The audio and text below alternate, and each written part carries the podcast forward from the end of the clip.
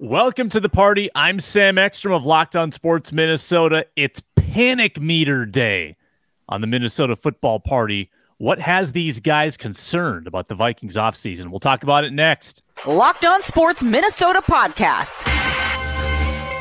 It's endless Minnesota Vikings talk with the diverse voices of your local experts. It's time for the Minnesota Football Party. It's your guys hanging out talking next level Vikings football. So join in with Pro Football Network's Arif Hassan, Locked On Vikings Luke Braun, Superior Sports Talks Luke Inman, and Vikings insider Sam Ekstrom, plus the biggest names in Minnesota football for the Minnesota Football Party. And it starts now.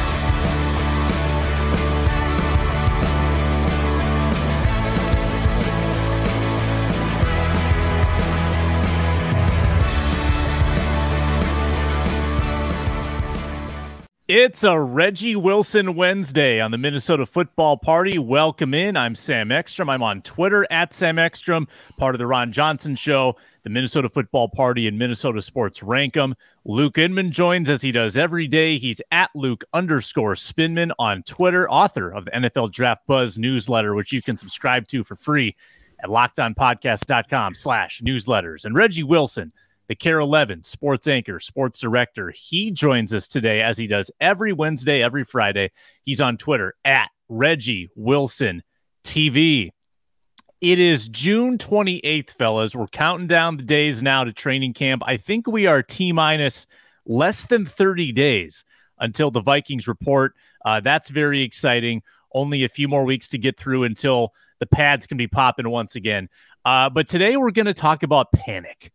We're going to talk about all the issues that concern us with the Minnesota Vikings and discuss our level of anxiety over those issues. We're going to dive headfirst into that after I remind folks that we are presented by FanDuel Sportsbook. It's an official sportsbook partner of Locked On. You can make every moment more at fanduel.com slash locked on. All right, if you're if you're watching on YouTube, you see the panic meter rundown. We've got four topics at least that we're going to get into here. I want you to give Reggie and Luke a panic meter status. So if you are super concerned, you're at a code red. If you're in the middle, you're on the fence. And if you are just breezy, uh, not concerned at all, you're resting easy. You know, you are just smooth sailing for you. You're not sweating it one bit. So, Reggie, let's start with you. I'm looking at a handful of guys that have not signed contracts. Danielle Hunter, no contract. TJ Hockenson, no contract. Justin Jefferson, no contract. And I think most Vikings fans would like to see all three of those guys ink something before the season. Uh, panic meter status for you, Reggie. No contracts have been signed yet. What do you think? Well, I think it just depends, like, on who. Like because if it's Danielle Hunter, I think it's a little bit of a code red because you're like, uh, why hasn't anything happened yet? And training camp, you know, it is what less than 30 days away, but you would think that you would want to get your Pro Bowl pass rusher in tow. So the more this thing goes, it's like, okay, what's the idea here? Like, what are they gonna do? What what's are they gonna try to keep him? Are they gonna really? Are they really gonna trade this guy? Like, is that gonna be a thing? And they're just gonna try to manufacture a pass rush just however they can this upcoming season? Like, what's gonna happen here? And then if you're if you're talking Hawk and JJ, I think I'm resting easy. I I don't really think Hawk is too concerned. Like I think he he would. I mean, I'm sure he would love a new contract. Same with Jefferson. I think he would love a new contract, and I think he deserves one. Um, I think both guys are a matter of when, not if. And so I'm resting a little easy on those guys. These guys are on their break. They're probably not negotiating their contracts right now. Like this probably will not get resolved for any of them for at least a month. So we should probably be be okay with that, having to wait for a while. Um, and they very well could get done early in camp. So I, I'm holding out hope that they all get done, but I'm also not resting easy. With Danielle Hunter, there is a clear impasse that they've reached. It's contentious, right? the Justin Jefferson report that the Vikings aren't in a rush does raise a little red flag for me. Not a code red flag, but just a little a little tiny red flag. Um, what message does that send to Justin Jefferson? What I haven't done enough to to to get this extension? Why? Like why? I'd like my signing bonus now. Why? Why can't we do it now? Um, I don't know if you want to play that game with Justin Jefferson and, and what are you what are you waiting for? Are you waiting for him to get hurt and lose value? Are you waiting for him to like take a step back and lose value? I, I guess you're if you're trying to be strategic about it, you are signing him at his literally most valuable moment. He may never be more valuable as a pro because nothing really bad has ever happened in his career uh, that would damage his value whatsoever. He's so young, he's so valuable. Um, but it, it, it does kind of just give me a little unsettling feeling. Now, let me ask you guys this. TJ Hockenson and Danielle Hunter are both going into contract years. Now, with Danielle, you know, it, it's contentious, right? And, and, he's on the older side, 28 years old, not old, but older than Hockenson. Um, and I think even if the Vikings keep him around this year, probably in the back of our minds, we assume that it's not going to be a long term marriage with Danielle Hunter. It's he might not be here in in three years, uh, even if they sign something short term. But with Hockenson, this is a 25 year old piece that you traded for. If they would, what would be more concerning to you if they punted on extending Hockenson or if they punted on extending uh, Danielle Hunter? Reggie, which of those two do you think is the the number one priority? I feel like it's a 1A, 1B type situation. Like, I don't think you want to lose Danielle. I, I may see where you are like, well, you know, the injury history, blah, blah, blah. But with the trade that they pulled off last year to get Hockenson and him being a key piece in that offense, I just don't think you want to lose that guy for nothing. And if so, it's just like, okay, what were these trades for? You know, I think mm-hmm. they kind of look at it like, oh, well, you know, maybe an extension of the draft class. Because yeah, you you last year you get Cine, you get Booth, you get all these guys, and then you get Hawk as well, and he's still on a rookie deal. I just don't think you want to lose a guy like that especially someone who is shown to be a productive member of the offense, even in his short time there, having to learn a new offense on the fly, he was very productive. And I just don't think you want to lose a guy like that. They went into the season last year, and you were like, who's gonna play tight end? Like who's who's gonna be like the main person? And then you know they they were they were doing okay with the guys that they had. You know Johnny Mundt out here catching passes. You're like, oh okay, I, I didn't see the vision, but I guess I see it now. But then when they got Hawk, it was like, okay, this makes so much more sense. Like this guy's a bona fide threat. Yeah, he'll drop a pass here or there. You're like, what are you doing? But the guy is as solid as they come. Red zone threat. Kirk seems to love throwing to him. So I just don't think you want to lose a guy like that for nothing. Like I said, if so, it's like, well, what was that trade for? You gave up some good draft capital to get a guy like that, only to let him walk. Doesn't make sense. Yeah, yeah. You, you you could argue T.J. Hockenson's a top five tight end in the league, and even having said that, you could argue that Danielle Hunter may be more important piece to the puzzle for this Vikings team in 2023. That's how important and how good, just how talented when healthy Danielle Hunter is. Top 10 in quarterback pressures and quarterback hits last year. Been doing it every single year since he's been a full starter under Mike Zimmer. The fact that of these two guys, you gave up premium draft picks for one of them. It's just an absolute no brainer at that point. That, for example, I won't be a code red if they don't extend him this summer during training camp, Sam. I don't know the projections or the numbers for next year's cap, but I got to imagine, guys, after cleaning so much house, cleaning so many big names, so many big inflated veteran contracts, they're going to have more than enough money to not only retain guys like Hockenson, their core nucleus players, but also spend a little bit of money as well. Even with a looming Kirk Cousins, whether it's dead cap, you extend him again for a year or two, whatever that may be, there should still be plenty of pocket change left over to re sign guys like Hockenson. So I think it's going to be a mute point at the end of the day. But Reggie's right. The fact that you gave up draft picks, premium draft picks for one of these guys, makes him a far bigger priority. Yeah. And depending on what Addison does, um, you could be risking, if you don't extend Hockenson losing your second and third best pass catching threats with yeah. Osborn hitting free agency and Hockenson hitting free agency. You got to lock him down. I think that is maybe even my my number one priority over Danielle as opposed to to letting him hit free agency and losing him. Uh, uh, just real quick, I, I, know there was some I don't want to say rumors, but speculation during the midst of Kwesi cleaning house this offseason. It sounded like the Vikings were on track to be in the top 10, if not top five in cap space next year.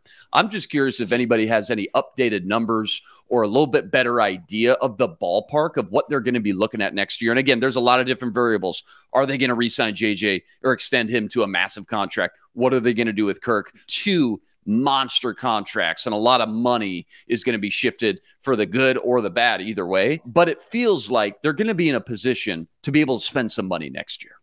Yeah, that's a good Luke Braun question too, because he's very mm-hmm. good at, at tracking future cap. Um, track, which is not you know gospel by any means, they've got the Vikings at 13th in cap space available right now for next year, thirty-seven okay. million. Um, and again, that could change. That's with Kirk off the books. I'm assuming they project it just because uh, he's a free agent no, next year. Well, well, he 28 million dead though. Okay, but eating the 28 though. Yeah. Eating okay. the 20 that's with 28. Yeah. So you still got to go pay another quarterback though to be your starter. Could be a Jaren Hall, could be a rookie on a rookie deal. So not necessarily doesn't mean for sure that it's going to be another 30 to 40 million, but got to keep those kind of pieces of the equation in the variable as well. Yeah. Also, Marcus Davenport has uh 6.8 million dead next year. Ugh. Wow. realize that. Mm. That's gross. Um, all right. Uh, more panic meter topics coming up, including last year's first and second round picks potentially starting the season as bench players or backups. Get into that after I remind folks that you can bet Major League Baseball at fanduel.com, uh, fanduel.com slash locked on, or the Fanduel Sportsbook app. Twins and Braves playing today at 11:20. It's a matinee ball game. You can bet that and all the other Major League Baseball money lines, run lines. Uh, you can do a home run parlay. I've done that before. It's hard to win, but it's a whole lot of fun. There's lots of great promotions at FanDuel too, including the no sweat first bet, up to a thousand dollars back in bonus bets if your first bet doesn't win. Yes, up to a thousand dollars back in bonus bets. Great promotions going on all the time at FanDuel easy to use. You get paid instantly when you win. No better place to bet this summer than at FanDuel. It's a partner with Major League Baseball, and Major League Baseball trademarks are used with permission. First round pick, Lewis Cine.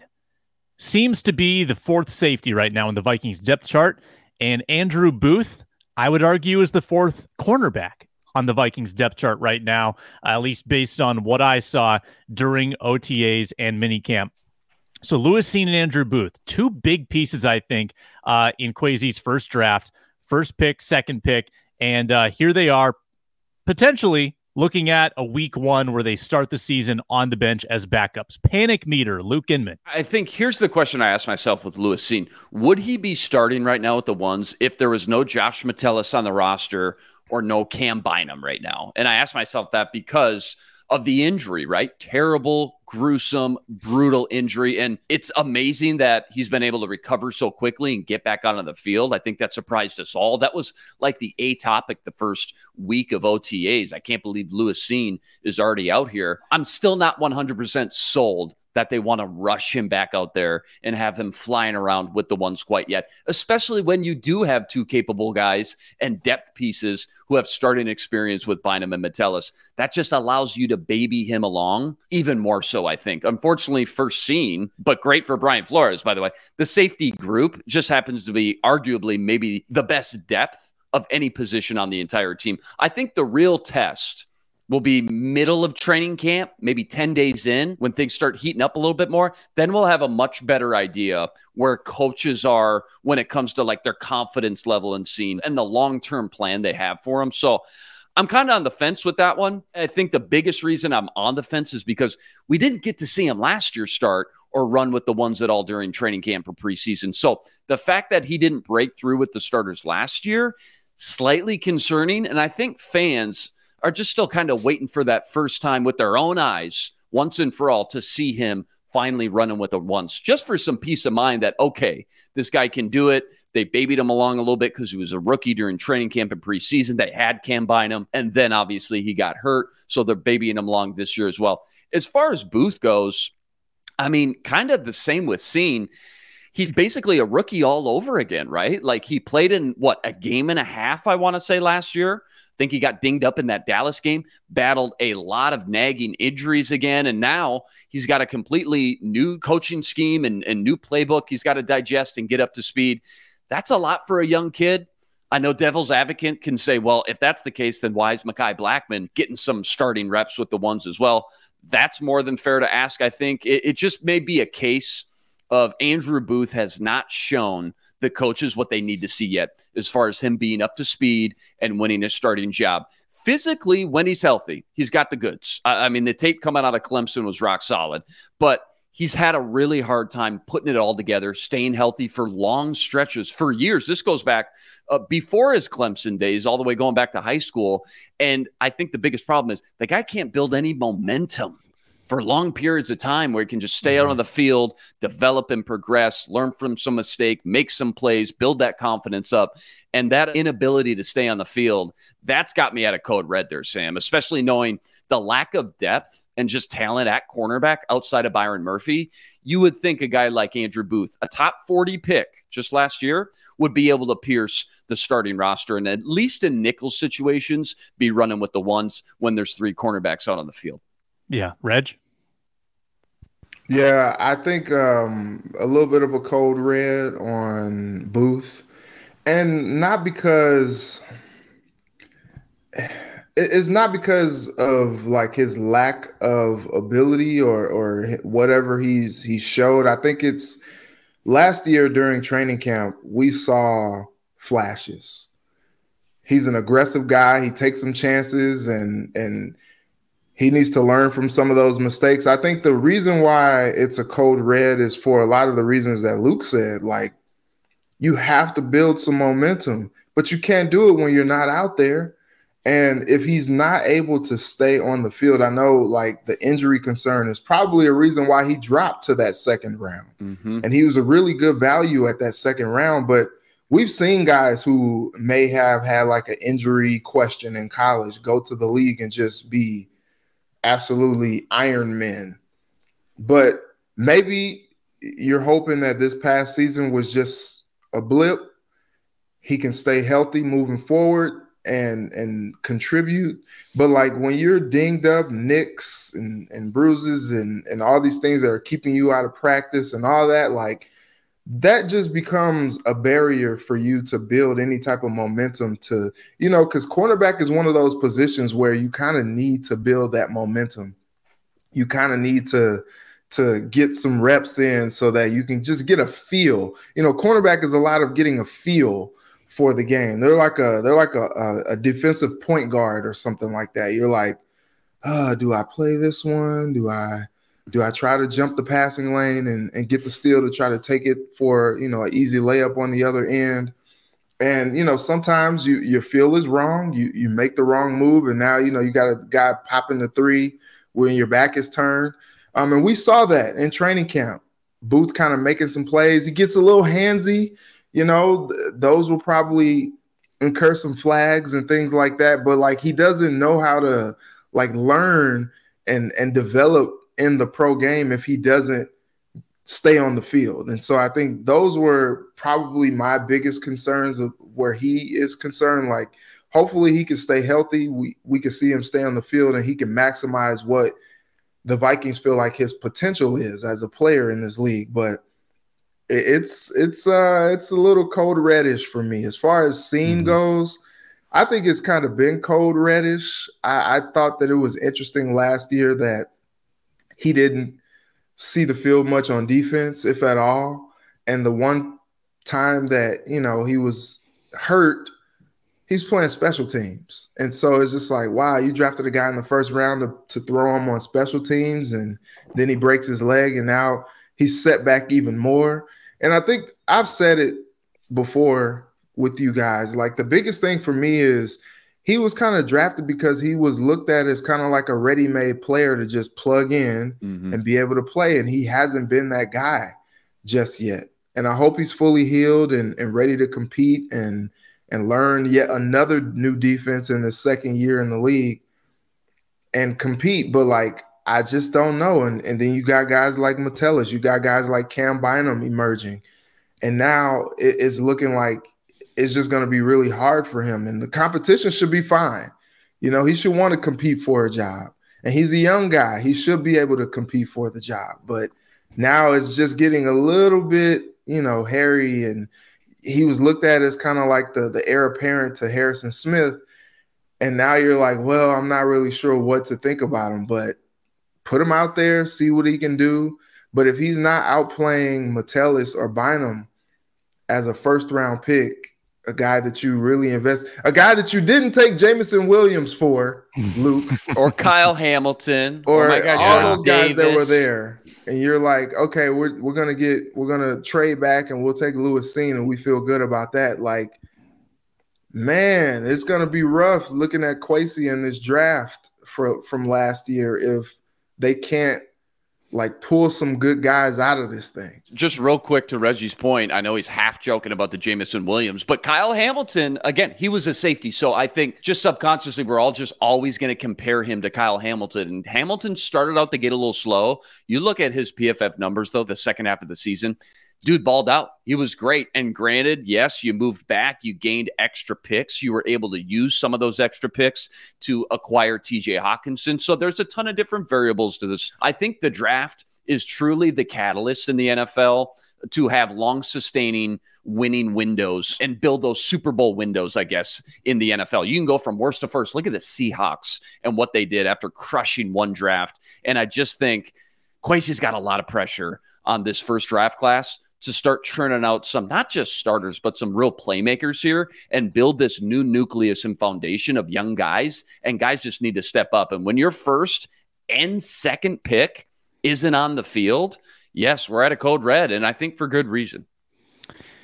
Yeah, are we going to look back on uh, on Cine versus Hamilton as like Trey Waynes versus Marcus Peters? Because that, that that was the still big haunts one. me. Yeah, yeah, yeah. Um, I I'm resting a little easier on Cine because I think that it underrates Cam Bynum. Like to say that Cine should be starting for sure.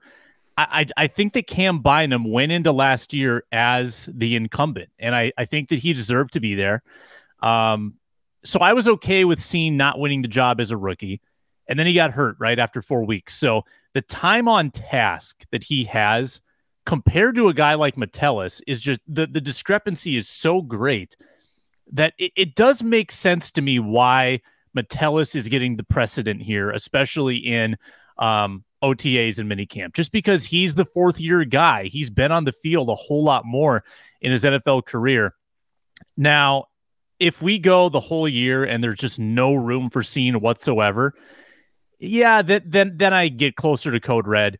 Um, and we'll see, you know, we'll see how creative Brian Flores is. Now, I tend to think that and this applies to Booth, I think we might see more of a rotation than than we did kind of in in previous eras. I think we could see like up to five cornerbacks work their way in, and I think that goes to maybe mitigate some of the injury risk for all of them. Like if if Evans and Booth and Murphy are all taking a little bit of load off during the game and working other in other players, that might actually help them all in the long term. And maybe that's their view. Maybe their viewpoint is all right, we don't have the most talent, but as a group in aggregate, we are going to get the job done by staying fresh, staying fast, um, and and staying physical. Uh, with with Booth, I just I don't trust him at all to stay on the field. Like I, I just think that his injury history is too daunting at the moment for me to really buy into him being a week one starter and then playing the whole season. I would just be holding my breath um, to see, you know, how he responds the first time he's got to make an open field tackle. So he's probably a little more code red for me. Um, guys, I, I want to ask you about the O line because the Vikings didn't do anything, you know, on the offensive line. They brought back Garrett Bradbury almost in an effort to run it back, get the same group together and do it all again. Ed Ingram's their right guard. Massive struggles last year. The backups are all the same. Really, the only difference is uh, they got a UDFA named Alan Ali. There's not really anyone new in there. It's it's a lot of the same faces. Um, I think Kyle Hinton is gone. That's the only departure from last year's group. So panic meter, Reggie Wilson. The Vikings are running back an O line that struggled last year. You know, there's something to be said about continuity, and I think that's something that KO is probably looking at. You know, you bring back Bradbury, you hope that another year in the system with Ed Ingram, you know, he was highly regarded getting drafted. If not for maybe some of those character concerns, maybe he goes earlier in the draft last year. So I think you I think you look at that and you hope that with the the offensive line development that they could take another step forward. You hope that Christian Darrisaw is is over the concussion issues that he had. You hope that Brian O'Neill comes back healthy from his devastating injury last season. And you you kind of see that you have some good depth, you know, with Schlottmann, like the guy who can just kind of play either guard position, he could play center, and and you kind of have some some pieces in place. And I know there was some struggle there, but I don't know. I think you just hope that another year in the system, these guys will gel just a little bit more. Darrisaw will continue to be Darrisaw Island, as he coined, and and I think there is optimism that progress can be made uh, with these guys. Kind of, you know, there's so many people, even Kirk Cousins, just talking about how they were just kind of learning on the fly with the offense, and the offense had great success last year, even with them kind of learning on the fly. You you hope that another year in the system, guys are just more comfortable. They know what to do. They're not thinking so much out there, and they're just able to go out there and play football. And you hope that that is what kind of helps the effort kind of push them from maybe middle of the pack to maybe a top 10 type of an offense. Because we did see strides with Garrett Bradbury. I don't know that we saw strides with Ed Ingram, but I think maybe his head was just spinning the whole time in general.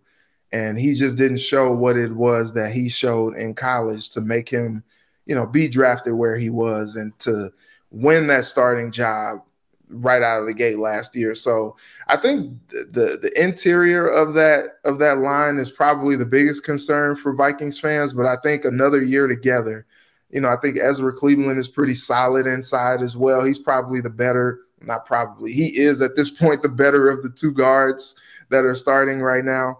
And Bradbury hopefully takes you know even more of a step forward. I mean, he earned this contract based on his play last year, so hopefully he continues to take a step forward and be steady with Kirk uh, moving forward. So we'll we'll we'll see how it goes, but I think there's optimism there that just gelling. You know, last year it was like, oh, they're they're just content to run this thing back, and we saw the success that the team had.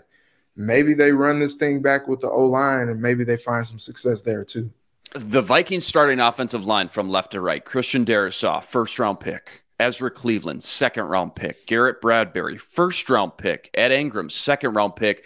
Brian O'Neill, second round pick. All five second round or higher picks. How many teams in the league have all five starting offensive linemen be a top 60 pick or higher? That's like an embarrassment of riches as far as a team building front office standpoint. If I'm Rick Spielman at the time when he was drafting all those guys, or I'm Kwesi as of now, I'm going, what more do you want from me? It's up to the coaches at this point. I got you guys, the talented guys that you asked for. Now you got to develop them and progress them. And I will say, two of the five I mean, they're studs, right? Darrisaw already looks like a 10 year perennial Pro Bowler. Brian O'Neill, hopefully he comes back from the injury, but he's as rock solid as they come at right tackle. I still think criminally underrated over there. Reggie's right. It's the interior. And one of the three, Ed Ingram, sorry, yeah, he went through his rookie lumps, but you're pot committed. I mean, that's just comes with the territory. Now, again, it's up to Chris Kuper to develop his skill set, progress him a little bit. I thought he flashed as a, a run blocker, which is really good news because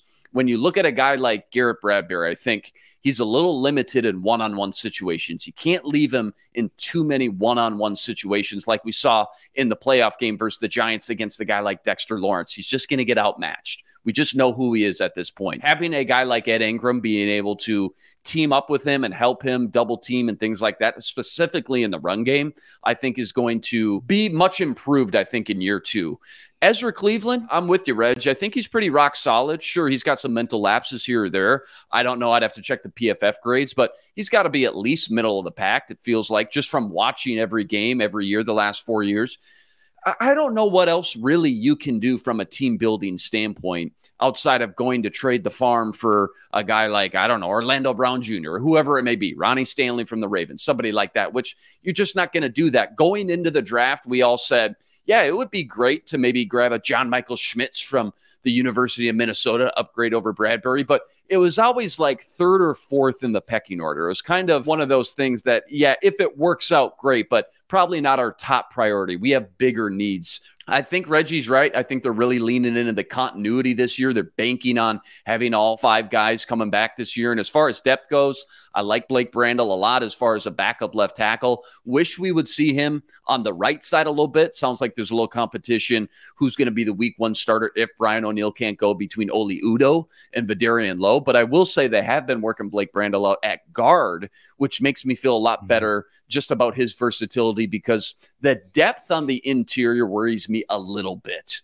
Schlottmann, Chris Reed, outside of that, there's not a lot going on there that makes you feel super confident if a starter were to go down. But it feels like Blake Brandel, probably their top backup right now. And then again, maybe Vederian Lowe can continue to progress. He was a rookie last year, and we'll see what happens with Oli Udoh. But they've got the guys, and I think again, starting five to have all five be first or second round draft picks.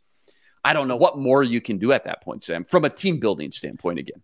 Yeah, you're right. They put in the draft capital for sure. I'm somewhere between on the fence and code red on this. Um, I am concerned almost as much about Garrett Bradbury, oddly, as I am Ed Ingram. And I have concerns about both. But again, with Bradbury, he had three pretty miserable years, and then he had one fine year last year.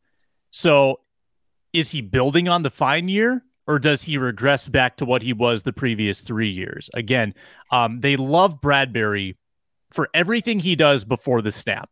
It's it's what looking at the defense, you know, diagnosing things, helping Kirk identify what's going on. All of that's great.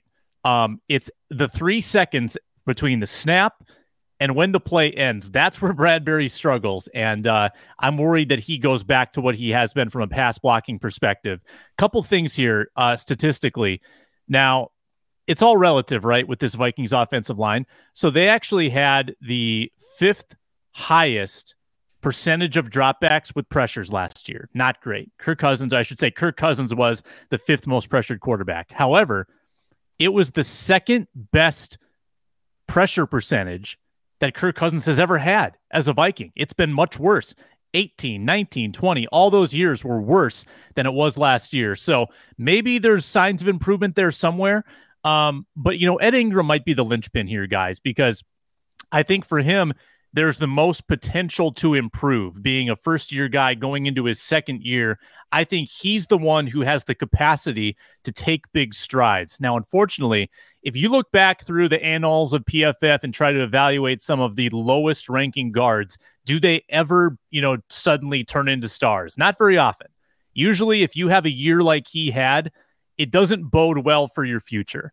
Um, maybe he's the exception, but statistically speaking, it doesn't often happen that someone is kind of at the bottom of the league and then rises up to be great. It's kind of who you are. Um, so hopefully he can be a league average guard. Hopefully Garrett Bradbury can at least be what he was last year. Hopefully, as like you hope that two out of the three can take positive steps forward. You can't can't ask for too much, can't be greedy.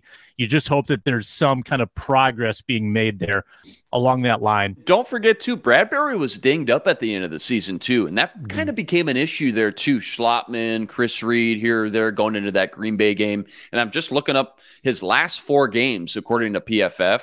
Three of the four he graded 60 or below. Mm-hmm. The Giants game 28 PFF grade. Got to be one of the worst in the league. So, yeah, that is concerning. You're right, Sam. That's a good point. A lot of this does hinge on the ability for Ed Ingram to be able to progress and develop, get a little bit stronger, understand all his P's and Q's, and be able to help out a guy like Garrett Bradbury when he does need that help against these bigger, stronger nose tackles that seem to be getting bigger, stronger, and faster every year because clearly, again, he does struggle in those one on one situations.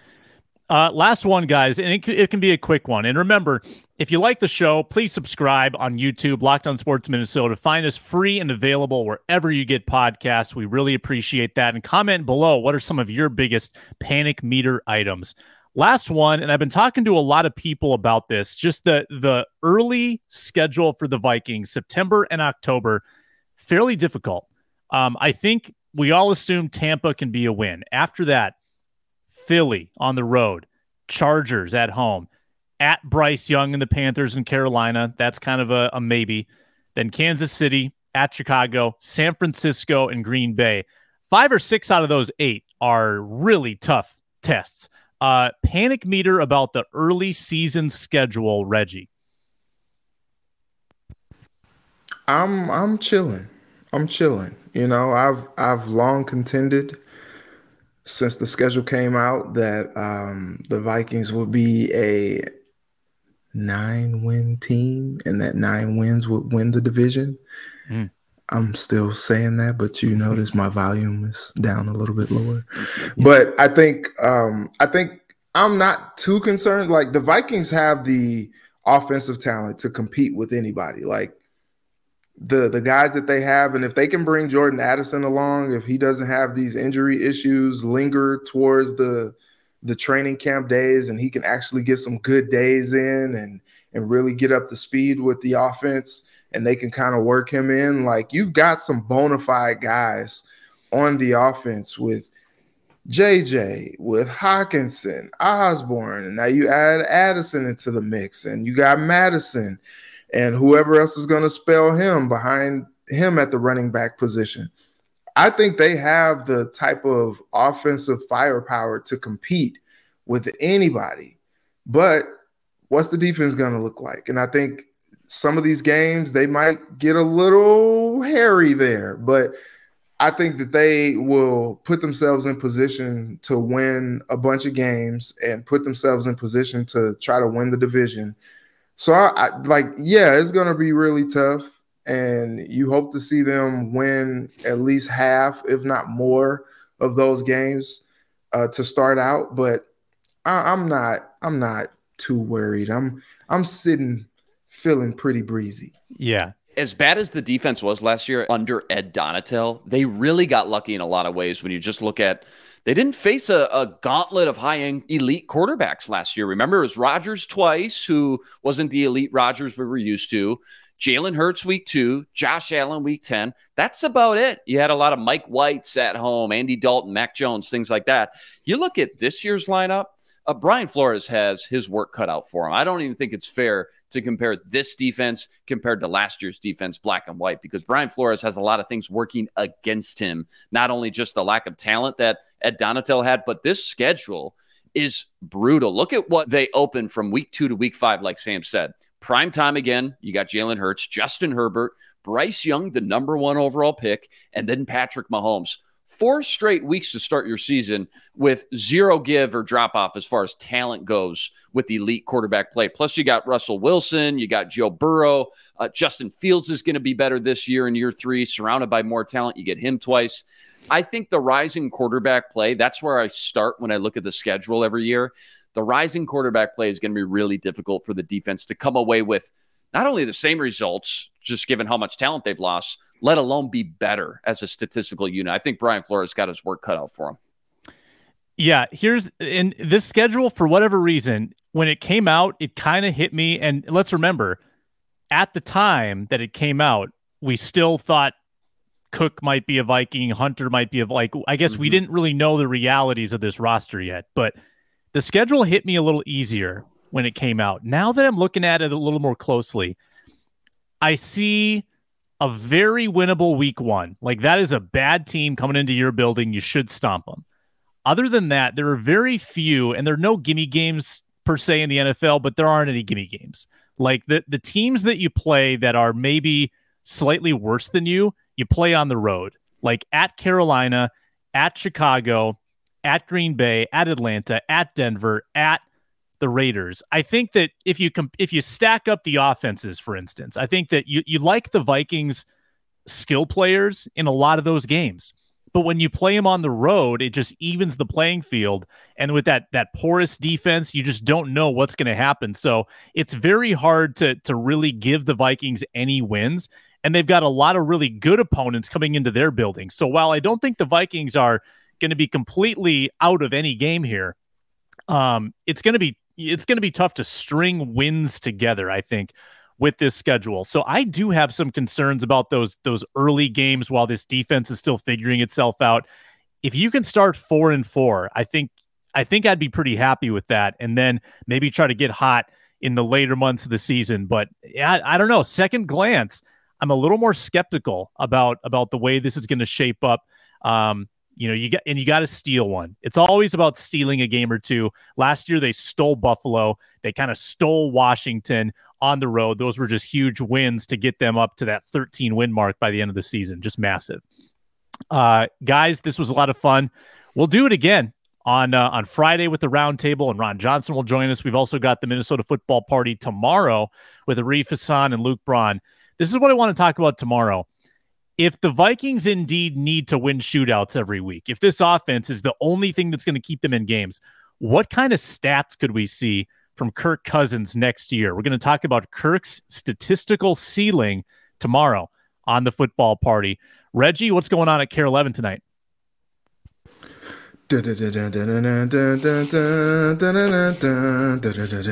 You know, the NHL draft is tonight, so we're we're talking that. Wild pick twenty first. We'll see who they who they pick. We got Oliver some, uh, Moore. Oliver, Oliver Moore. He may not be there. Moore. He may what? or may not be there. Yeah. Figure it out. Go get your guys, man. GGYG. Go get your guys. Yeah.